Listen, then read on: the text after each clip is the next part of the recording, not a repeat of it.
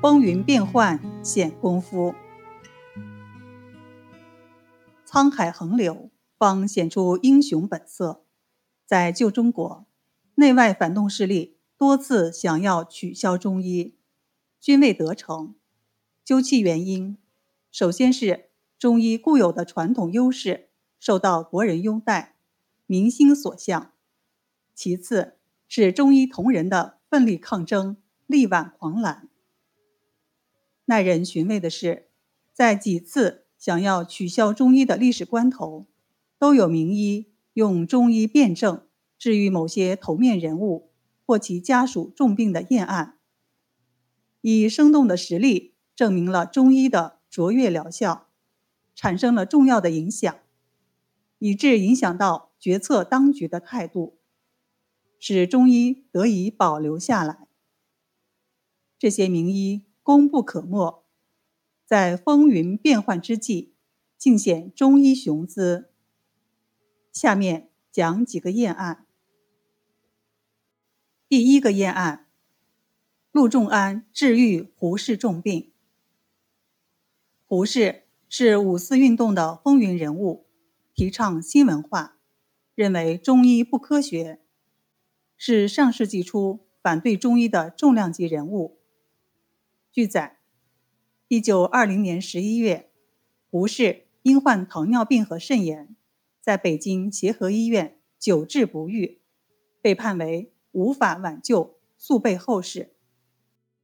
胡适及家人着急万分，有人建议请中医治疗。胡适说：“中医之学不是赛先生，不足信也。”赛先生。是五四时期流行语，意思是科学。有人说，西医已下定论，与其坐以待毙，何不一试？胡适无奈，勉强从之，就请名医陆仲安来治疗。陆仲安是京城名医，善用黄芪，有“陆黄芪”之称。陆仲安为胡适诊病。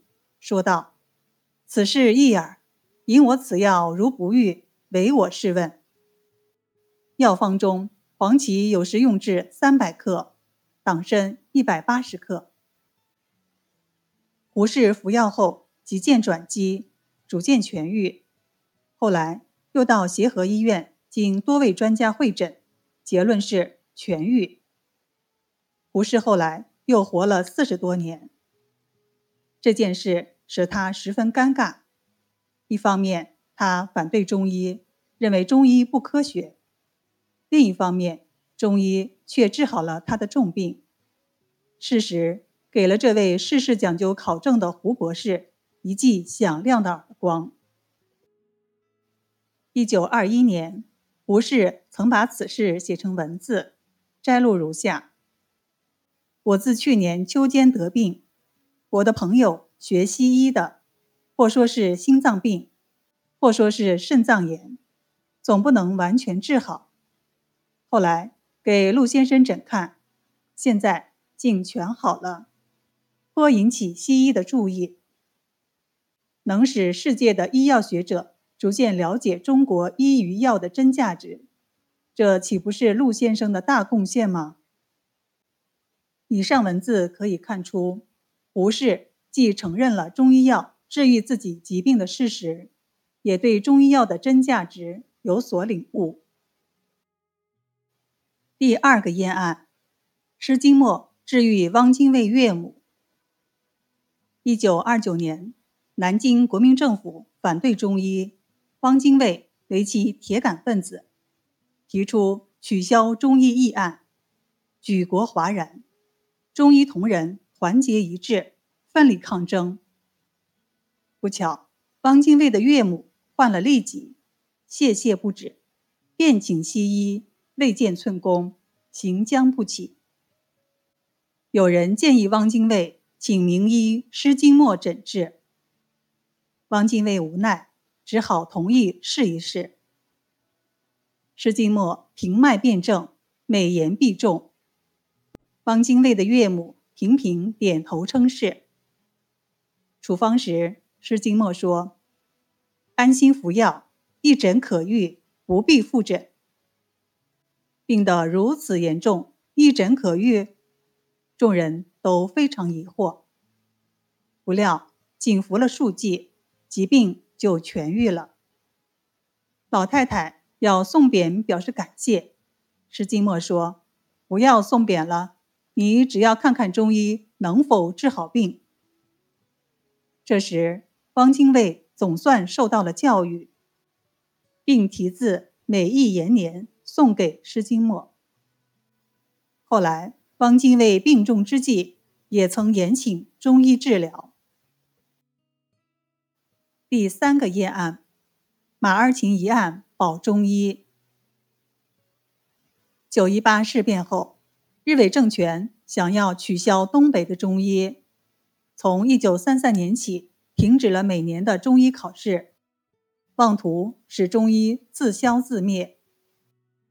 到一九四零年，八年不发新许可，当时的中医平均六十岁，可见情势何等严重。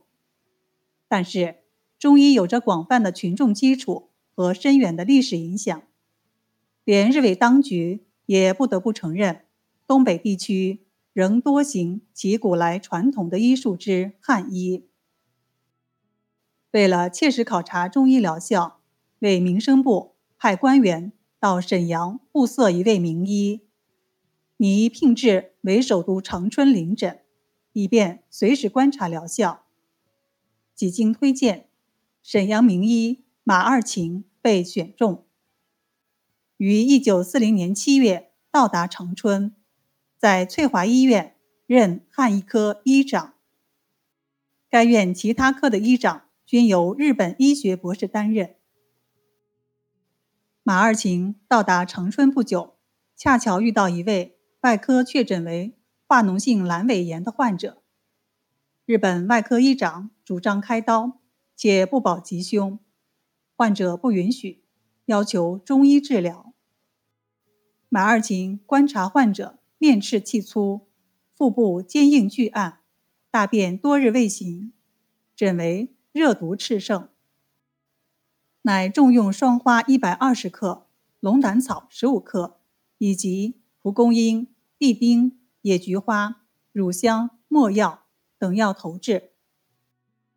患者服药后，一剂痛减，两剂痛止，三剂已愈。